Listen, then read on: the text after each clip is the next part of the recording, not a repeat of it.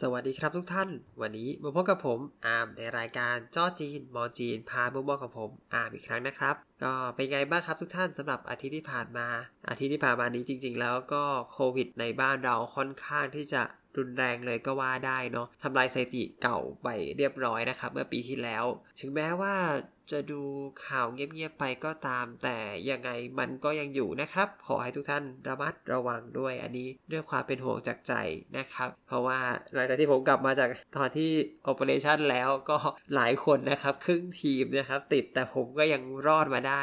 RT-PCR 1 2 ผ่าน ATK 2 รอบผ่านไปได้ด้วยดีนะครับ ก็ยังคงรอดได้ถึงทุกวันนี้ก็หวังว่าทุกท่านคงจะรอดไปด้วยเช่นกันนะครับ อะมาก็พูดถึง Operation จริงๆ แล้วเราพูดถึงเรื่องสถานที่ไปเรียบร้อยแล้ว แต่เรายังขาดการคุยถึงสิ่งหนึ่งที่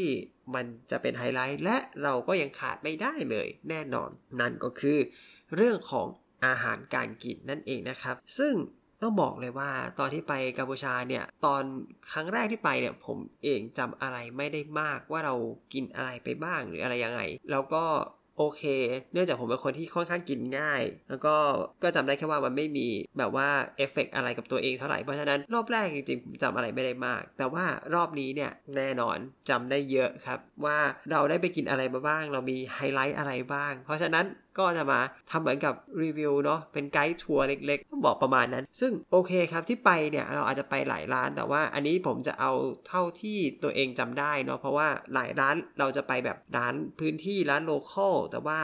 มันไม่มีชื่อให้ตามไปก็จะลำบากนิดหนึ่งนะครับ อะข้อแรกเลย เมื่อไปถึงปุ๊บทุกคนพาไปก่อนร้านแรกที่ได้กินหลังจากลงเครื่องก็คือร้านครัวจำปา ทุกคนเรียกชื่ออย่างนี้ก็ไม่แน่ใจว่า มันเป็นคือภาษากัมพูชากับภาษาไทยเป็นภาษาเดียวกันหรือเปล่าเนาะเพราะว่าภาษาไทยเราก็มีคำยืมในกัมพูชามากมาย เช่นกันเนาะอะเอาว่าชื่อร้านชื่อว่าครัวจำปาเราก็เรียกอย่างนี้ทุกคนเข้าใจครัวจำปาเนี่ยเป็นร้านอาหารเวียดนามนะครับเพราะฉะนั้นเนี่ยมันก็ลักษณะเด่นก็ต้องเป็นเฝอแน่นอน อร่อยไหมต้องบอกเลยว่าก็สไตล์เวียดนามแท้รสชาติแบบอร่อย นัวนะครับนัว แล้วที่ไปกินเนี่ยไฮไลท์ของเขาเป็นเฝอเนื้อ เพราะฉะนั้นเนี่ยคนไม่กินเนื้ออาจจะลำบากนิดนึงแต่เขามีเฝอไก่ให้เลือกนะครับเขามีเฝอไก่ให้เลือกแต่ไฮไลท์ที่สุดเขาคือเฝอเนื้อ ซึ่งเนื้อเนี่ยมี 2 รายการให้เลือกด้วยกัน ระหว่างเนื้อธรรมดากับเนื้อวากิวนะครับอันนี้จริงๆต้องบอกว่าผมไปกินมาหลายที่ ผมก็สงสัยเหมือนกันว่าในกัมพูชาเนี่ยช่วงเนี้ยหรือว่ามันเป็นเทรนด์หรือเปล่าไม่รู้แต่ว่าหลาย ๆ ร้านที่เราเข้าเราจะเจอเนื้อวากิวอยู่ประจำเยอะมากมาก นะครับ ตอนนั้นเนี่ยพี่ๆเขาก็สั่งกันก็คือเฝอเนื้อวากิวมากินจำได้เลยคือที่เสิร์ฟมาเป็นชามหินนะครับ ขนาดเนี่ยตอนแรกเราก็นึกว่าจะแบบเหมือนเฟอบ้านเราใช่ไหมเราคิดเอ้ย มันก็ไม่ได้ไซส์เท่าไหร่ใช่ไหมเหมือนก๋วยเตี๋ยวโอ้ยชิลกินได้ ปรากฏยกมาถึงปุ๊บหน้าเหมือนชามบะหมี่ครับบะหมี่ญี่ปุ่นคือใหญ่มากแล้วก็แบบ เออเดี๋ยวก่อนนะ แล้วนี่คือมีแค่เส้นและซุป เพราะฉะนั้นเนื้อแยกมาทางหาก ผักแยกมาอีกต่างหากรวมๆแล้วโหแบบกองพันเดินเทินเทิกมากครับ ก็กินอันนี้อิ่มแน่นอนคือแล้วผมเป็นคนกินน้อยนะช่วงเวลานั้นตอนนี้โดนสปอยไปนิดหน่อยนะฮะก็ตอนนั้นยังลดอาหารอยู่เรากินไปทีมก็ก็อิ่มอะมากๆแบบจุกข้ามมือไม่ได้เลย คุ้ม ร้านแรกนี่มีไฮไลท์แค่นี้เพราะอย่างอื่นไม่ได้กินสั่งมาแต่จิกไปนิดๆหน่อยๆอะไรเงี้ยครับไม่ได้กินทาร้านแรกไปนะครับครัวจำปา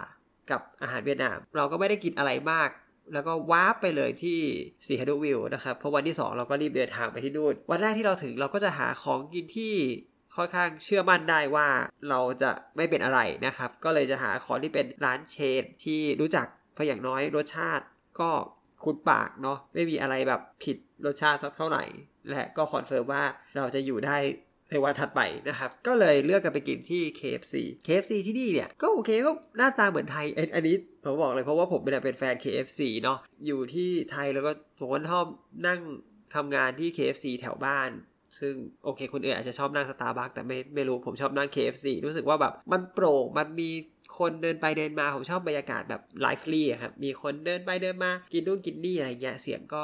สาขาผมจริงๆผมจะไปเวลาที่ คนไม่ค่อยเยอะมาก ก็ถือว่าโอเคอยู่ ก็จะบอกว่าเออ KFC ที่กัมพูชาตอนนี้ตกแต่งก็เหมือน KFC ไทยที่เพิ่งรีโนเวทกันไป ก็ไม่รู้เหมือนกันว่าด้วยความบังเอิญหรืออะไรก็แล้วแต่นะหน้าตาเหมือนกัน เมนูที่ของกัมพูชาเนี่ยจริง ๆ แล้วเขามีเมนูเด็ดที่เป็นเมนูลับเฉพาะของเขาเหมือนกับของเราของเราอยากจะมีไก่แซบใช่ไหมครับไก่แซบเป็นมาตรฐานเลยคือเฉพาะประเทศไทยสำหรับที่นู่น ก็มีหน้าตาเหมือนไก่แซบผมก็ไม่รู้ชื่อเหมือนกันว่าชื่ออะไรเพราะบอกว่าเอาอันนี้สั่งกับพนักงานพนักงานพูดไทยได้ด้วยนะก็แบบเอาอันนี้ชุดหนึ่งนะครับหน้าตาเหมือนไก่แซบพอได้รับมาปุ๊บก็รู้สึกว่าโอเค หน้าตาเหมือนคล้าย แต่พอกัดเข้าไปปุ๊บรสชาติมันต่าง รสชาติมันเหมือนผงต้มยำของมาม่าเราอะครับ ก็คือไก่แซบเราจริงๆมันก็มันก็โทนที่เป็นต้มยำใช่ไหมครับ คือมันก็มันก็แซบมันก็แต่ว่ารสชาติเรามันจะจัดแบบหนักแหลมไปเลย แต่ที่นี่เนี่ยกับว่ารสชาติ ไม่แหลมขนาดนั้น แล้วผมก็ว่า เอ้ย มันก็เป็นรสชาติที่โอเคนะ ผมว่าหลาย ๆ คนก็กินได้นะ ถ้าแบบคนบ้านเราที่แบบไม่ชอบกินรสชาติจัด ๆ ของวิงแซบเนี้ย อยากจะแบบ เฮ้ย ได้ความรู้สึกของวิงแซบแต่ไม่ต้องไปสัมผัสถึงวิงแซบได้ไหม ผมว่าอันนี้เป็นตัวเลือกที่ดีนะครับ KFC เขาเนี่ยมีเมนูอีกอันหนึ่งที่น่าเหลือเชื่อมาก บ้านเรามีเมนูข้าวใช่ไหมครับ ข้าวยำไก่แซบข้าวยำไก่ซีด ข้าวไก่เขียวหวานที่กัมพูชามีข้าวเหมือนกัน เด็ดกว่าเรามาก นั่นก็คือข้าวมันไก่ทอดครับ แบบหูเคฟซีมีข้าวมันไก่ทอด ก็คือผมว่านึกภาพแม็กบ้านเราอย่างเพราะแม็กบ้านเรามีข้าวมันไก่ทอดใช่ไหมแต่ว่ามันก็คือไก่เคฟซีมันคือไก่ที่ไม่เน้นกรอบมากก็คือจะนุ่มกว่า ผมว่าจริงๆ โดยรวมแล้วข้าวมันกับไก่ทอดของที่กัมพูชาไปด้วยกันได้ แต่สาขาที่ผมไปกินเนี่ยเสียอย่างเดียวคือ แกงจืดที่ที่เป็นซุปอะครับ คือจืดแบบจืดเลย จืดมาก จืดแบบน่ากลัวมาก นั่นแหละครับ อะ อันนี้เป็นอันที่สองละต่อนะครับ ร้านต่อไปแน่นอนถ้าเราจะขาดการรีวิวอะไรไม่ได้ไปนอกจากอาหารเช้าโรงแรม อาหารเช้าโรงแรมที่ว่าผมไปอยู่ด้วยกันเนี่ยก็ที่พักเนี่ยก็คือพยายามเลือกให้เป็นแบบว่า local ที่สุดเท่าที่เป็นไปได้พี่เขาบอกกันเพราะว่าด้วยประหยัดงบนั่นแหละ ราคาจะได้ไม่แพงอะไรเงี้ยครับ แล้วเราก็เลือก local ที่อยู่ตรงนั้นเขาก็มีอาหารเช้าให้ อาหารเช้าที่ผมประทับใจในลายอาหารเนี่ย คือผมกินประจำแน่นอนคือไข่เจียวเขาขอบคุณมากที่กัมพูชากินไข่เจียวเหมือนบ้านเรานะฮะแถมทำมาเป็นอาหารเช้าเนี่ยนะ ที่ตรงนั้นเนี่ยไม่มีไข่ดาวเนี่ยครับมีไข่เจียว แล้วก็เหมือนอารมณ์หมูหวานผมกินแค่นี้แหละไข่เจียวหมูหวานอร่อย แต่ว่าที่โรงแรมก็ในไลน์เขาจะมีข้าวผัดมีแบบโจ๊กข้าวต้มกุ้ยอะไรเงี้ยครับก็จะมีแล้วก็ที่สำคัญของเขามี ขนมจีน ซึ่งผมเห็นเนี่ยอยากกินมาก คือขนมจีนเขาอย่างที่บอกใครถ้าใครติดตามในช่วงก่อนหน้าครับที่มีเขาบอกว่ากัมพูชาจะขึ้นทะเบียนขนมจีนในสูตรของกัมพูชาครับขึ้นเป็นมรดกโลกก็ ใช่ เพราะว่าของเขาไม่เหมือนเราเนาะอันนี้บ้านเราไม่มีใครเขาโวยกันเรื่องนี้อยู่ละขนมจีนบ้านเขาไม่เหมือนกับบ้านเราสูตรไม่เหมือนกัน แต่ไม่เหมือนกันอย่างไรนั้น ผมไม่สามารถรีวิวได้ครับเพราะผมไม่กล้ากินครับ ด้วยเหตุอะไรเพราะว่าผมกินที่ไทยเนี่ยขนมจีนกินทุกรอบท้องเสียทุกรอบ ก็เลยไม่กล้าว่าจะเอายังไงดีเพราะแบบกลัวเดี๋ยวเสียเสียการเสียงานเนาะแต่เห็นหน้าตาของเขาเนี่ยเอาจริง ๆ ก็น่ากินเหมือนกัน แล้วก็ อารมณ์ผมว่าไม่น่าจะเข้มเท่าบ้านเรา คือโอเคกินไปอาจจะไม่ได้ท้องเสีย คืออยู่ที่ไทยเนี่ยไอขนมจีนน้ำยาอะไรก็ตามแต่เปลี่ยนมาทุกน้ำยากินปุ๊บตอนเย็นไปแล้วเข้าห้องน้ำเรียบร้อยทุกครั้ง แต่คิดว่าอันนี้ไม่ไม่น่า แต่ถ้าถามว่าหน้าตาคล้ายกันไหมในการผมว่าขององค์ประกอบมันคล้ายกันอยู่แล้วแหละจะบอกว่าวัฒนธรรมเรา มันก็เชื่อมเชื่อมกันอยู่เนาะก็อันนั้นเป็นก็เป็นเอกลักษณ์ของเขาเหมือนกันอีกอย่างหนึ่งทั้งนี้ทั้งนั้นเนี่ยใกล้ๆโรงแรม เราก็จะมีร้านอยู่ร้านหนึ่งที่แบบว่าเขาบอกว่าเปิดตลอด แต่ก็ไม่แน่ใจไม่เคยเห็นตอนเช้าเหมือนเขาไม่ค่อยมีคนเท่าไหร่ แต่ก็ร้านนี้จะดีตอนที่แบบนั่งช่วงเย็นยันช่วงดึกจะเป็นแบบร้านเฮ้ยมีดนตรีเล่นตอนเย็น แล้วก็เปลี่ยนรูปแบบเป็นแบบดนตรีตื้อตอนดึกอะไรอย่างนี้ครับมีดีเจเปิดสุดยอดมากชื่อร้านอังกอร์บีชอันนี้จำชื่อขึ้นใจเลย ร้านอังกอร์บีชก็ดีครับ ร้านนี้บอกเลยว่าอาหารดี ในหลาย ๆ อย่าง ซึ่งมันจะเป็นเมนูที่เราได้กินหลังจากกินข้าวเย็นหนักไปแล้วแหละตรงนี้เราจะกลับมากินแบบว่าเฮ้ยนิดหน่อยอะไรเงี้ยเพราะว่ามันเป็นร้านที่นั่งดื่มแล้วใช่ไหมเราก็จะสั่งพี่ๆก็สั่งเบียร์สั่งอะไรกันแล้วก็มีขนมอะไรนิดๆหน่อยๆตามสไตล์ก็สั่งเฟรนฟรายอร่อยมากใช้ได้เลยใช้ได้เลยเออแต่เฟรนฟรายเฟรนฟรายที่กัมพูชาสไตล์การทอดไม่เหมือนบ้านเรานะครับบ้านเราจะเน้นกรอบแบบกรอบกร่มอะครับแต่ว่า ของที่นู่นเนี่ยคือตอนแรกคิดว่าจะเป็นสไตล์ร้าน แต่ว่าพอเจอ KFC ด้วยเจอที่นี่ด้วยเนี่ย ผมก็เลยค่อนข้างจะฟันธงได้ว่าที่กัมพูชากินเฟรนฟรายจะทอดเป็นออกแนวแข็งกว่าบ้านเราเพราะผมจะไม่ผิดผมก็เคยเจอที่ไหนสักที่หนึ่งเหมือนกันที่แบบว่าเอ้ยอารมณ์แบบข้างนอกแข็งแบบนี้ครับ ก็ไม่ใช่ว่ามันไม่อร่อยนะ มันก็อร่อยแหละ มันก็ตรงก็คือเฟรนฟรายแหละ แต่ว่าร้านนี้ถ้าถามว่าของเด็ด ของร้านนี้คืออะไร สิ่งที่ผมสั่งในวันนั้นต้องบอกว่าสั่งในวันนั้น เพราะว่าเมื่อวันอื่นมันก็สั่งไม่เหมือนกันนะเนาะแต่วันนั้นสั่งอาหารเนี่ยวันอื่นๆเนี่ยเราสั่งเป็นของกินเล่นอ้าวสั่งอาหารมาเนี่ยก็คือสเต็กเขาเรียกเขาเขียนว่าเป็นแบบว่าเนื้อของกัมพูชา ก็เรียกง่ายๆเลยแหละสเต็กเนื้อกัมพูชานะครับรสชาติอร่อยต้อง ชื่นชมร้านนั้นด้วยว่าทำมาได้ดีมาก ก็คือมันมีความเหนียวต้องบอกว่าเหนียวในในเลเวลก็น่าจะพอๆกับโคขุนบ้านเราผมว่าน่าจะเป็นสายพันธุ์ใกล้ๆกันอันนี้ผมก็ไม่เอ็กซ์เพรสในในด้านเนื้ออีกแล้วนะฮะนั่นแหละครับ ไม่ได้นุ่มเหมือนโซนยุโรปเนาะแต่ว่าก็เหมือนเหมือนสไตล์ไทยแต่แต่ที่เราต้องพูดสเต็กมีน้ำจิ้มอย่างหนึ่งที่เหมือนกับจิ้มแจ่วก็ไม่ใช่ คือ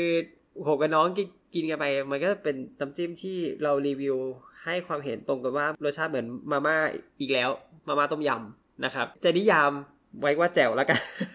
ว่าแจ่วกัมพูชาแล้วกัน คือรสชาติจะออกโทนเปรี้ยวเออเปรี้ยวนำไม่แล้วก็เค็มตามน้อยนะครับ ไม่เหมือนไม่เหมือนแจ่วบ้านเราที่เค็มนำ ใช่ไหมเออแล้วก็เอาไปกินกันเนี่ยสเต็กเนื้อนี่แหละก็ถามว่ารสชาติโอเคนะ แต่ผมชอบมากกว่าถ้าเอาเป็นปลายไปจิ้มชอบมาก คือรู้สึกว่ามันนัวกว่าที่จะแบบจิ้มซอสมะเขือเทศนั่นแหละผ่านไปร้านที่ 4 แล้วใช่ไหมโอ้ยพูดรวดเร็วมากรีวิวที่ร้านร้านละของก็อย่างสองอย่างอะต่อไปเราก็กลับมาหลังจากปฏิบัติงานเสร็จเราก็จะกลับมาที่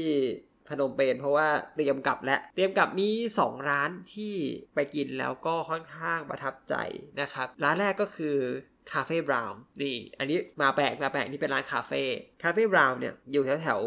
ที่พักกันแหละครับ ตอนแรกคิดว่าน่าจะเป็นแบบเอ้ยร้านเปิดธรรมดา แต่รู้สึกว่าตอนหลังเหมือนเราเดินไปเจออีกสาขาหนึ่ง ก็เลยคิดว่าน่าจะเป็นร้านที่มีสาขาอยู่พอสมควรนะครับ มีน่าจะมีหลายสาขา ก็จะเป็นคาเฟ่ในแบบว่ากาแฟสด แล้วก็มีแบบมีบาริสต้ามีอะไรแบบอย่างดีอย่างดี ร้านดีมากบรรยากาศดีมากไปนั่งเนี่ยเดี๋ยวผมสั่งโกโก้ ขออภัยนะผมไปกินกาแฟ